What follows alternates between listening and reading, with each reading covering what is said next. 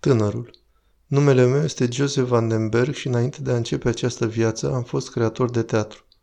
În spectacolele de seară el nu avea un nume în mod special, era vorba mereu despre un tânăr. În spectacolele pentru copii de familie, el se numea Joseph, ca și mine.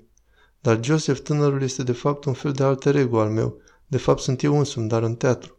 Un personaj care este în căutare, care nu își găsește niciodată locul, ci este mereu un drum spre ceva. Doamnă vrăjitoare, treziți-vă odată, vă rog. Nu mai țin minte unde mă aflu. Cred că m-a rătăcit. Iar dumneavoastră tot dormiți, dormiți în continuare. Și nu mai știu nici cum unde trebuie să merg, doamnă vrăjitoare. Am senzația că mă îndrept cu adevărat spre o nenorocire. Și nu așa ne-a fost vorba. Dumneavoastră, doamnă vrăjitoare, mă veți întruma. Deci am jucat în tot felul de povești, iar Dumnezeu a folosit acest lucru ca să mi se arate.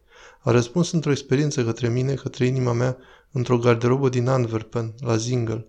Și datorită acelui răspuns, acele întâlniri pe care mi-a oferit-o, am văzut și am înțeles. Dumnezeul meu, tu chiar existi.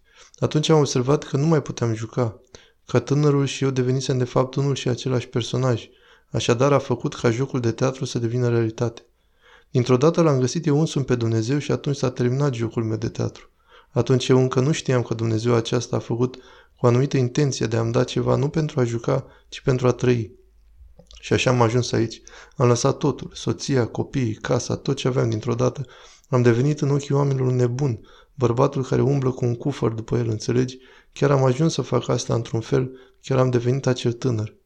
O asemenea experiență, dacă ți se întâmplă, nu o poți explica al cuiva. Deci celălalt care ține la tine începe să creadă că poate ești confuz sau poate că ești bolnav sau... Deci viața duhovnicească este o viață tainică. Ceva ce nu poți explica altuia. Deci toți cei din jurul meu își făceau griji mari pentru mine. Nu doar pentru mine au fost consecințele grave, ci și pentru cei care lucrau cu mine, pentru tehnicieni, pentru managerul meu, pentru familia mea. Consecințe grave. Totul a fost anulat. Toate contractele au fost reziliate. Dintr-o dată s-a făcut liniște. El a contat mai mult decât orice. A contat mai mult decât să fiu tată sau să fiu soț sau să fiu fiu mai mei mele sau frate fraților mei sau frate surorilor mele sau prieten prietenilor mei. El mi-a dat ceva care se înalță mai presus decât toate acestea, ceva ce eu trebuie neapărat să fac.